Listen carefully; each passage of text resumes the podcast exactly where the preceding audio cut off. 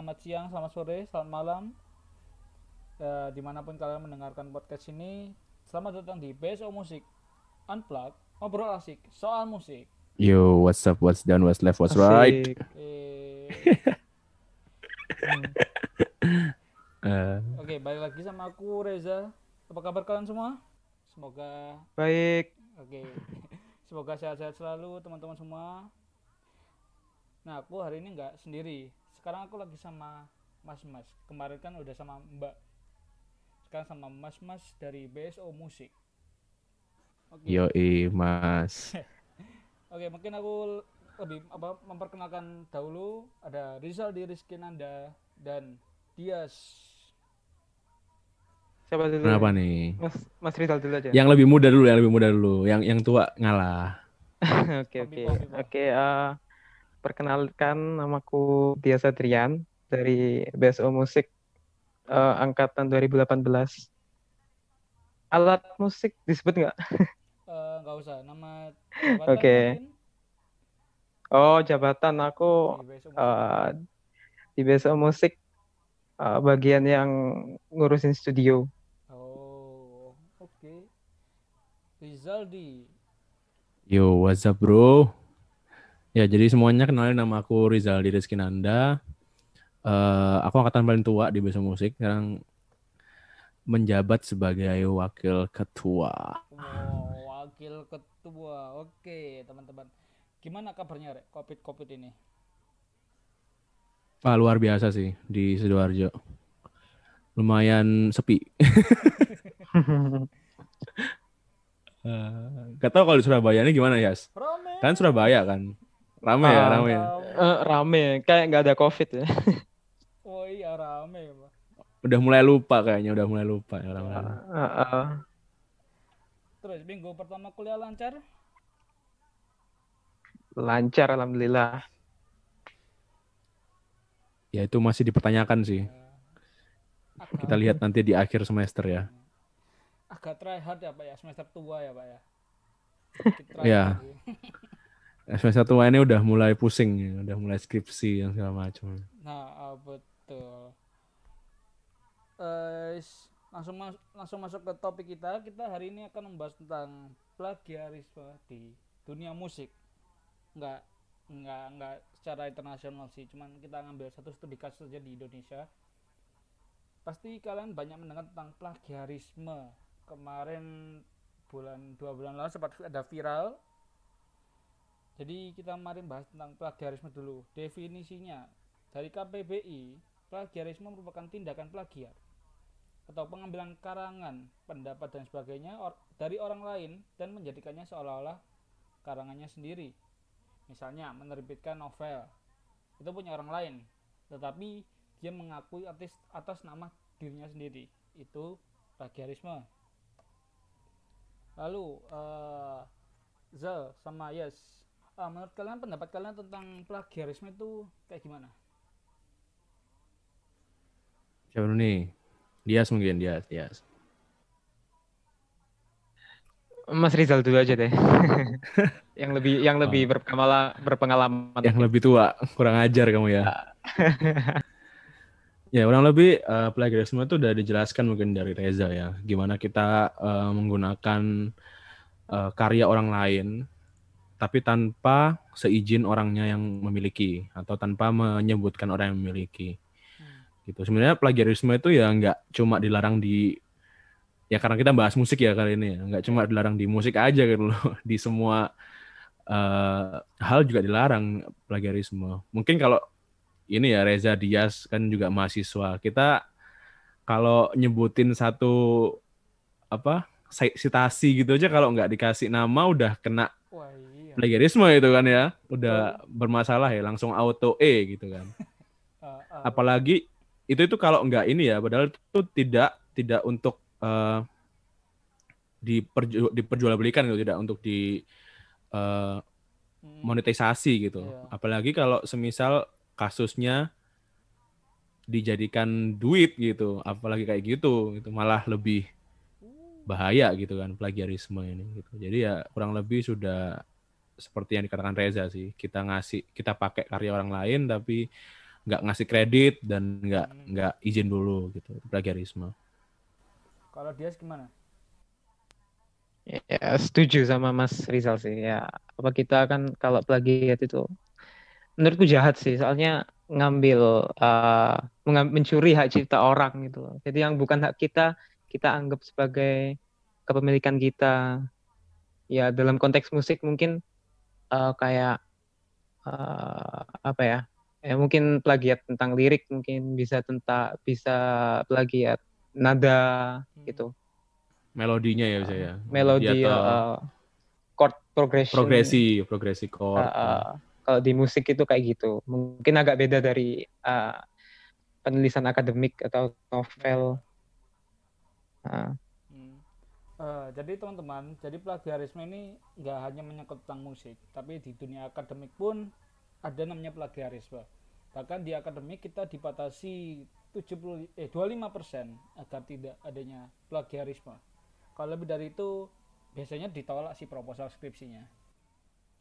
Lalu eh, Nggak ditolak lagi bro, auto E bro. Ah, betul itu uh ngulang susah bro Eh, kan Rizaldi sama Dias kan sudah punya banyak pengalaman di dunia musik. Apalagi Rizaldi udah nyanyi manggung di mana-mana lomba ketemu sama artis-artis ibu kota. Gimana? Aduh jadi malu saya. mungkin ada pengalaman tentang eh mungkin pernah menjumpai gitu artis-artis yang suka mem- apa plagiarisme di dunia musik itu. Gimana Eh, kalau aku sih sejauh ini ya, ya Hmm, eh, belum pernah yang benar-benar ketemu orang yang benar jiplak gitu ya. Maksudnya plagiat itu belum pernah sih. Cuma eh, ya tadi balik lagi sih kalau menurutku ke konteks konteksnya. Kalau kita misal kayak kayak eh, lomba nyanyi gitu kan memang biasanya kita pakai lagu orang kan untuk ya, eh, lombanya kan. hmm, Nah, apakah itu bisa dibilang plag- plagiasi gitu kan? Kalau menurutku sih itu nggak termasuk ya karena kita nggak nggak ngambil duit dari itu gitu kan. hmm, Kecuali kalau udah diperjualbelikan kayak tadi itu itu bisa dibilang plagiasi. Jadi kalau menurutku ya sejauh aku eh, bermusik itu memang sering kali itu musik-musik dari musisi-musisi yang sudah populer tuh sering dipakai di dunia lomba gitu kompetisi eh, atau cover-cover biasanya ya. ya Cuma kebanyakan memang untuk eh, kesenangan semata gitu, bukan untuk di diperjualbelikan kayak gitu. Jadi sebelum sejauh ini belum menemui sih. oke kalau dia sendiri pengalamannya ada nggak? Tahu ketemu gitu sama plagiarisme? Mm, kalau secara langsung belum pernah ya. Soalnya aku juga uh, nggak se apa jam terbangku juga nggak sebanyak Mas Rizaldi. Mas Rizaldi yang sudah jam terbangnya banyak aja belum apalagi aku Tapi kalau aku denger-denger sih banyak lah kalau kasus-kasus plagiat kayak tadi itu apa yang masalah cover lagu itu emang lagi dipermasalahin katanya kalau cover lagu itu plagiat. Kalau menurutku sih enggak ya, enggak bisa dikatakan plagiat. Kan itu cover gitu kan harusnya Oh. beda.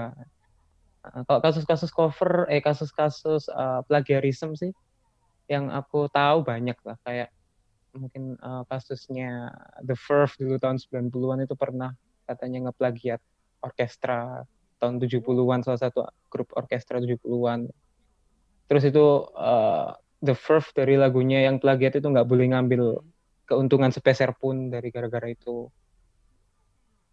Terus ada kasus banyak lah, apalagi ke tahun 2000-an itu juga uh, banyak banget kasus-kasus gitu. Ya artis di artis-artis barat gitu. Eh, tadi kan ah. aku nyinggung tentang plagiarisme dari em, lagu tahun yang eh band tahun 90-an sama lagu eh, orkestra ya. Orkestra, ah, ah. Ini juga ada kasusnya kayak aku kurang paham sih. Aku cuma dikasih satu contoh gini aja mem dari lagu Maroon 5 yang Memories yang katanya menjiplak dari lagu klasik. Itu gimana, Rek, pendapat kalian? Nah, Oh ya, pernah denger nih aku pernah denger nih. iya Ini dari sama-sama. dari Canon nggak sih? Dari Canon ya, Canon Indie ya kalau nggak salah. Canon Indie ya. ah. Progresi chordnya tahun- progresi Canon. Ah. Aku pernah Canon baca itu- sih kalau soal ini. Kalau itu setauku ya, yang sejauh aku tahu itu memang karena Canon itu sudah ada di public domain ya. Public domain Jadi- maksudnya? Eh, jadi musik yang sudah di public domain itu eh, musiknya boleh dipakai sama siapa aja untuk eh, bagian dari musiknya gitu loh. Free copyright. Jadi sudah ya sudah sudah copyright-nya entah sudah kadaluarsa gitu kan atau entar aku lupa berapa tahun setelah kematian komposer itu baru musik itu bisa otomatis masuk public domain. Oh gitu. Gitu. Mungkin nanti ya mungkin nanti bisa di di teman-teman dengar pendengarannya bisa di dicari lagi dah. Aku agak lupa soalnya gitu. Soalnya nggak kurang kok musik-musik yang eh pakai musik klasik ya. Ada bahkan aku pernah lihat itu ada K-pop kalau nggak salah mungkin dia setahun yang sampel musik klasik. Coba teman-teman cari itu, itu ada itu. Eh, K-pop, hmm, kurang tahu aku mas. Dari grup mana, Jol? Aku kok kurang tahu. Coba dicari nanti teman-teman. Tuh aku pernah denger lagunya soalnya. Tapi kalau yang tadi apa, yang memoris sama Canon Indie itu emang bener sih. Ya itu bukan termasuk plagiat soalnya.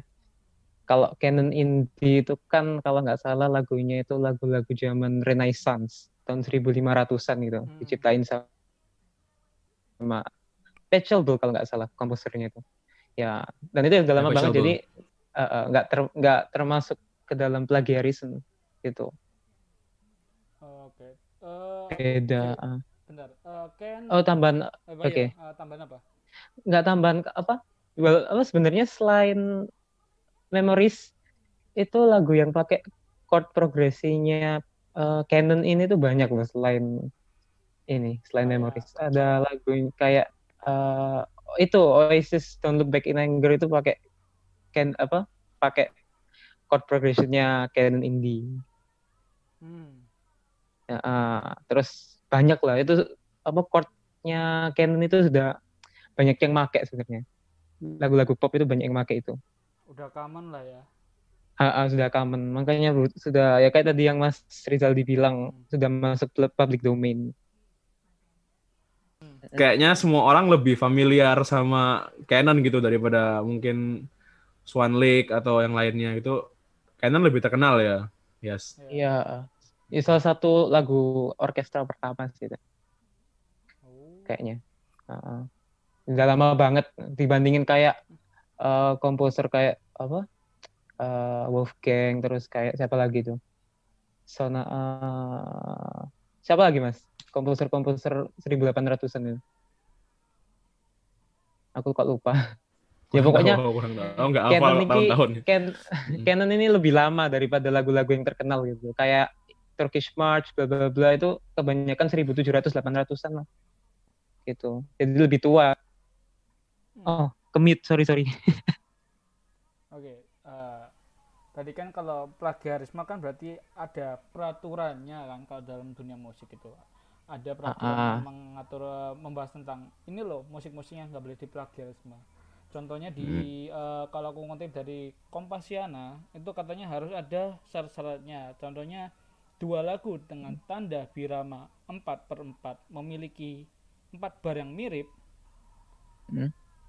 Eh, kemiripan ini diukur dari pilihan not yang tercatat dan pergerakannya. Empat bar musik 4 per 4 memiliki enam- eh, pilih satuan terkecil not dari lagu yang diperkarakan enam- dari 16 not. Nah, dari 16 not tersebut itu nanti dihitung berapa persen not persi yang sama. Nah, ini yang jadi pertanyaan dalam em, yang katanya jadi kurangnya regulasi dalam plagiarisme dalam musik. Eh, pre- presentasenya itu masih kurang jelas Mhm. kayak gitu. Kita ambil contoh langsung ke studi kasusnya lah. Kemarin yang pernah aku singgung itu viral itu KKI dan Rini Wulandari. Aku Ah. bukan eh, KKI bukan boneka sama aku bukan boneka. Heeh. Oke, oke. Mungkin kita langsung tonton videonya, kita sambil ngasih reaction ke teman-teman di podcast. Ini aku udah ada video dari Mas Novi Umar, salah satu produser dari Sony Management. Ya, Sony Music Entertainment. Oke, kalau dari kalau kayak dari pendapatku dulu ya. Eh, gini, aku suka dari pendapatnya eh, beliau itu, eh, beliau itu nggak menyerang penyanyinya, tapi kayak ya manajemen dari KKI sendiri. Habis itu tadi, weh susah banget bawa agama. Ya mungkin maksudnya Mas Umar Berat-berat ya. Iya, maksudnya mungkin maksudnya Umar gini, ya udahlah nggak apa-apa kena itu di plagiarisme dikit-dikit.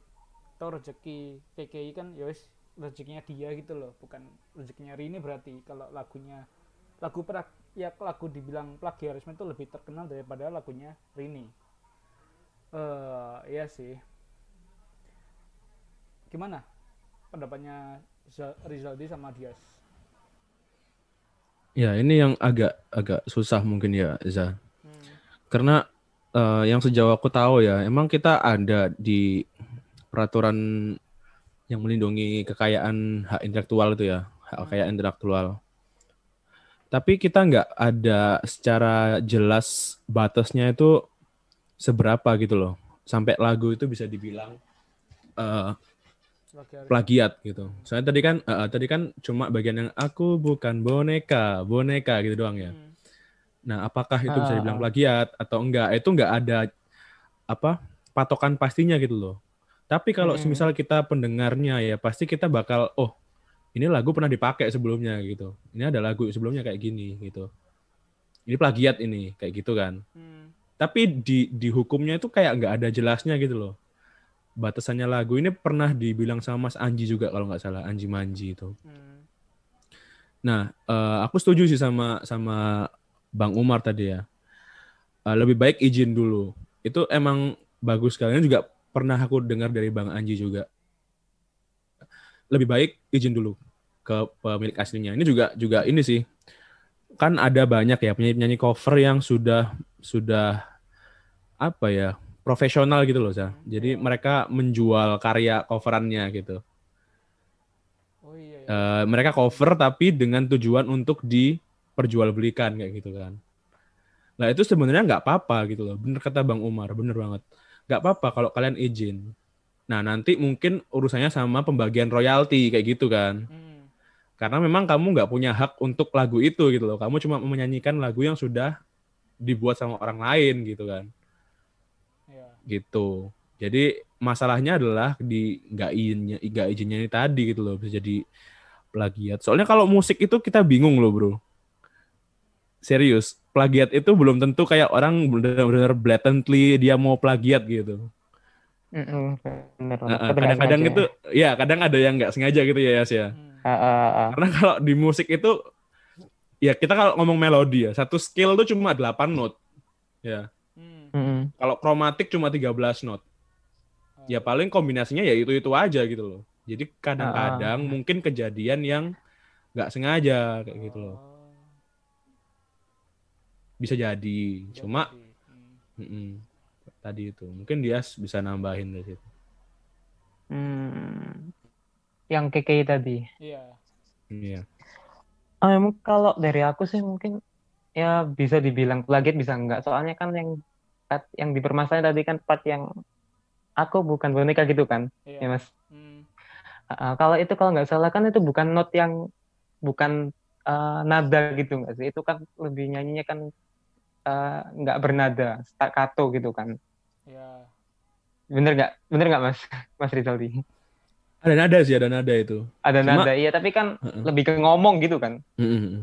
Ah, ah, ya, kalau yang masalah kayak gitu sih aku kurang tahu lagi ya. Tapi kalau mungkin kalau yang dipermasalahin mungkin nadanya sama atau mungkin chordnya chord progresinya itu sama gitu, mungkin masih bisa. Oh, Gitu. Nah ini aku mau Ah, nambahin lagi dikit nih. Tadi kan Reza itu bilang di Kompasiana itu 4 bar ya, 4 bar, 4 4 kan. Iya, empat empat. Ah, ah, ah, Nah, benar, tapi benar. tadi itu kalau kita lihat ya, ini ini ini eh, kita dengerin sekilas itu cuma dua bar nggak sih itu harusnya di as? nggak nggak Aku sampai empat bukan bar. boneka, boneka, boneka. Empat eh, dua bar empat empat nggak sih itu? Ah, ah, ah, bener. ah. Nah, itu apakah itu bisa dibilang plagiat berarti Nah, kayak gitu? Nah, itu yang yang nggak jelas gitu loh. mm-mm, benar Apa benar. namanya hukum kita itu? Kalau aku pribadi sih Hmm. eh, meskipun satu bar dan itu notnya mirip eh, notnya sama terus liriknya sama cuma diganti satu bagian lirik ya itu udah plagiat kayak gitu kalau meskipun satu bar ah.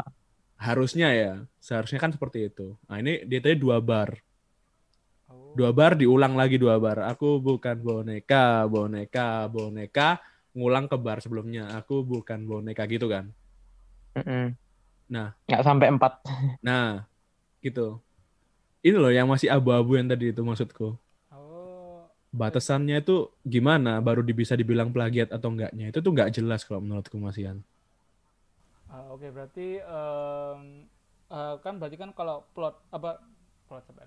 Not musik kan berarti kan ya udah strukturnya gitu-gitu aja kan. Berarti kan ada kecenderungan eh ada kecenderungan ada apa ya? em, posibilitas kalau eh, bakal meniru dengan bakal mirip bahkan kayak musik-musik Mm-mm. lainnya gitu. Secara nggak sengaja. Cara nggak sengaja. secara nggak sengaja Nah, karena Uh-uh. kita udah nyinggung gak sengaja tadi sebenarnya aku mau bahas itu di em, Oke. ada dua istilah di sini, sampling musik atau seperti tadi Hmm. terinspirasi. Tuh. Menurut kalian gimana istilah sampling musik dan terinspirasi? Kalau menurutku sih beda ya itu. Beda banget. Terinspirasi sama sampling musik itu. Sampling itu kita pakai Mm-mm. bagian dari musik orang di musik kita. Jadi istilahnya Iya, misal bener. ya, misal Reza ini punya musik nih ya. Eh, judulnya apa? Reza bukan boneka. Di bagian musiknya satu Reza eh, satu bagian musiknya Reza itu ku masukin di misal kayak gini notnya tet tet tet terarat, tet tet tet tet kayak gitu ya. Ah, Nah, itu ku masukin ke musikku di satu Ya. bagian kayak gitu. Itu namanya sampling. oh. Jadi aku Hmm. pakai musiknya Reza, aku masukin ke karya baru musikku. Hmm. Dan itu biasanya izin sih. Ya, heeh, biasanya izin. Ah, ah. biasanya Kalau izin. sampling. Oh, gitu izin. Izin. Oh, Harus Izin emang. biasanya. Mm-mm. oke. Tuh. Kalau misalnya terinspirasi ya itu kamu bener cuma oh ini asik nih musiknya Reza nih. Strukturnya kayak gini gini gini. Oke, ku buat musik baru yang misal strukturnya Iya. sama, tapi progresi chordnya aku ganti. Yang tadinya tet tet tet tereret tet tet aku ganti tet tet tet teret tet tet tet kayak gitu atau gimana gitu. Jadi cuma dapat ilham doang gitu tapi musik eh, musik yang dibuat tuh beda. Enggak enggak sama sekali enggak pakai musiknya dari Reza gitu atau dari pencipta Jadi, aslinya. eh, gitu. jadi Iya kalau- benar-benar. Hmm, oke, mungkin eh, menurut kalian gimana? Mm-mm. Keke bukan boneka itu lebih ke terinspirasi atau sampling musik? Kalau sampling pasti enggak ya. Enggak, kenapa Ya, ya? Kalau sampling nggak bakal Ah. dipermasalahkan. Ah, ah, bener. Eh, kalau aku sih tetap dengan poinku sebelumnya ya. Eh, bisa dibilang itu plagiat kalau dari aku. Hmm, Nah, tapi itu tadi eh dituntutnya itu gimana alurnya gitu loh. I- Gimana ya jelasinnya ya? Eh, di peraturan kita itu belum ter- tertulis eh standar jelasnya disebut plagiat itu seberapa gitu loh. hmm, Jadi Hmm. di dari peraturan itu belum belum jelas si kekaya ini plagiat atau enggak kayak gitu. Tapi kalau dari aku pribadi, aku tadi bilang kayak gitu tadi kan, meskipun satu bar aja kalau misalnya emang sudah sama hampir 90% ya itu plagiat kayak gitu. Kalau nggak izin. Tapi kalau dari menurutku, Eh, sorry, ngomong-ngomong keinspirasi ini sebenarnya banyak loh kalau musik-musik Iya. klasik itu yang keinspirasi dari musik-musik sebelumnya. Iya, banyak, banget. Aku pernah lihat di YouTube itu, teman-teman lihat aja di YouTube itu. Banyak kok musik, bahkan musisi klasik pun itu banyak yang misalnya kayak notnya musisi sebelumnya diambil, Hmm, cuma kayak di inverse. Jadi yang harusnya misal do re mi fa sol fa mi re do, dia ambilnya sol fa mi re do re mi fa sol kayak gitu. Itu keinspirasi kan. Cuma oh ini bagus nih Ah. progresinya. Cuma dia dirubah kayak gitu. Banyak kok Ah, coba tapi lihat it- aja. Ah, tapi nggak cuman not biasanya mas. Biasanya ah, lebih ke keseluruhan lagu gitu. Misalnya Iya. kayak kayak apa ya band Istirahat eh, istirahatnya juga di diganti. eh, kayak band apa biasanya feel-nya itu kerasa kalau ke inspirasi gitu nggak sih Mm. mas ya, misalnya- feel-nya. Eh, eh, Peter Pan itu mungkin terinspirasi dari band Inggris Kin itu kerasa banget kalau mereka terinspirasi dari sana soalnya feel-nya itu kayak hampir-hampir sama Kin sama Peter Pan gitu Tapi Jadi beda cuma nada gitu kan. Eh, eh, tapi beda nadanya itu beda cuman feel-nya itu sama gitu Iya, setuju, setuju, Kayak- setuju. Eh, kayak The Beatles eh, sama Rolling Stones mungkin itu hampir-hampir sama gitu Oh, cuma nadanya beda gitu. jadi kayak feel-nya aja gitu oke. Kok, setuju. eh, ter- kok terinspirasi lebih luas sih Hmm. Kalau aku cuma ngeliatnya nada. Queen itu terutama yang lagu yang paling fenomenal ya. Eh, aku kok kayak ngerasa kayak kayak pernah denger lagu klasik kayak gini nadanya nada nadanya. Menurutmu gimana Zal? Gimana gimana? Si lagu Queen itu apa ya yang itu loh Zal yang dipakai buat film loh di stadion itu. Bohemian Rhapsody Bohemian Rhapsody. ya Bohemian Rhapsody itu oh kan aku kok kedengarannya tuh kayak pernah denger ini di lagu-lagu klasik cuman nggak tahu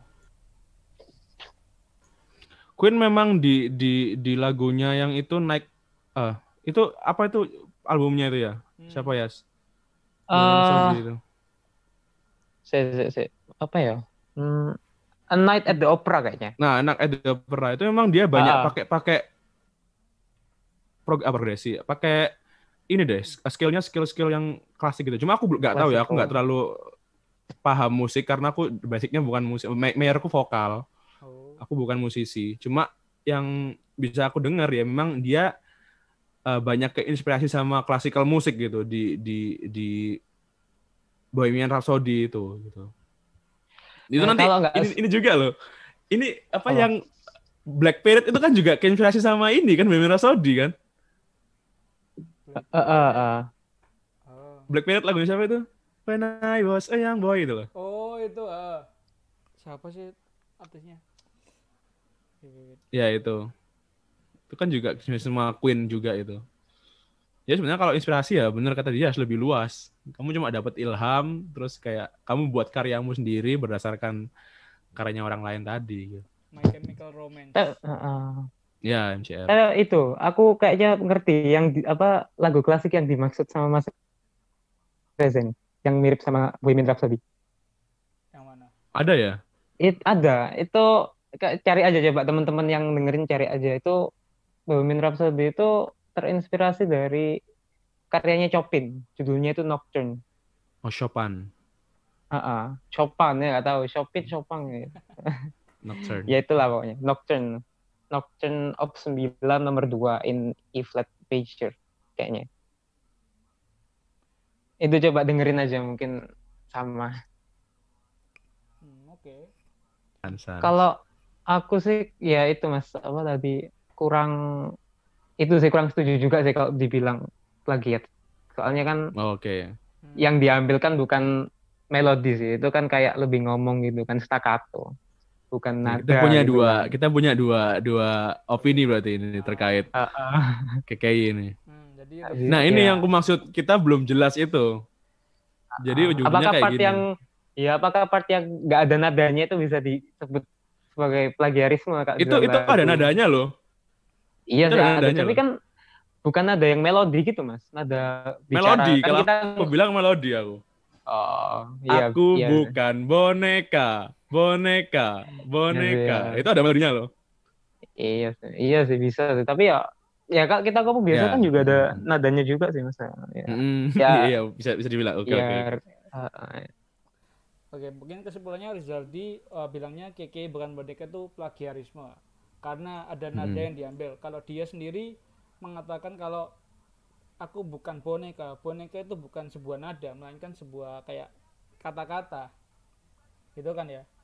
Eh, uh, uh, Mungkin kita bisa ambil kesimpulan kalau em, sampling musik terinspirasi itu kelihatan banget di mana. Mungkin sampling musik lebih apa lebih kelihatan karena ada izinnya. Benar. Hmm. kelihatan iya benar uh. kalau terinspirasi kita kayak ngerasa oh ini kan mirip sama ini cuman dimodif versi band itu sendiri dan ada satu kasus pula Benar.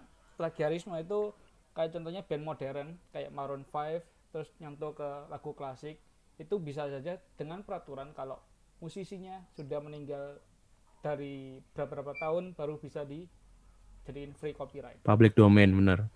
Public domain. ha. Oke, mungkin cukup sampai di sini teman-teman. Terima kasih sudah hadir. Maaf mengganggu waktunya malam-malam gini. Terima kasih. Iya, sama-sama. Makasih juga.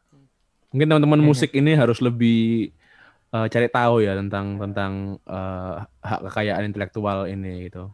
Hmm, hmm. Cari tahu lagi tentang Heeh. peraturan-peraturan terkait plagiarisme. Ya, mungkin nggak di musik aja, mungkin buat yang Hmm. mahasiswa juga cari Betul. tahu di academic writing gitu-gitu. Oh, betul. Eh, Heeh. Zal, besok musik ada project apa nih yang mau dipromosikan? Oke, sejauh ini BSU Musik sudah menjalankan lomba, gengs. Weh, Ada musik kantin, jadi kalian jangan lupa untuk vote favorit kalian di situ. Hmm. karena nanti ada juara favorit. Terus jangan lupa juga diikutin ini podcast Unplug sama Bro Reza. Weh. Ini saudaranya Rahardian. Reza Ya. Rahardian. ya, diikutin juga karena kita bakal ke depannya bakal lebih ini ya, Zah. Kita bakal datengin bintang tamu mungkin ya kalau teman-teman juga eh, ter- tertarik nanti gitu kan. Ah, iya, iya. Betul. Tias ada kata-kata lagi yang mungkin untuk promosi gitu. Promosi, hmm, apa ya? Ah, enggak sih, Mas. Cukup. oke. Mas Rizaldi tadi ya. Subscribe di- YouTube BSO Musik. Oh iya. Oh iya, itu. BSO Musik. Uner. Ah. Subscribe, bro. Follow Instagram kita. Follow Instagram kita. Iya. Ah. Oke, dadah Rek. Sampai jumpa di podcast berikutnya. Thank you, Tias, Zaldi. Ya, thank you, Mas. Terima kasih. Oke, selesai teman-teman.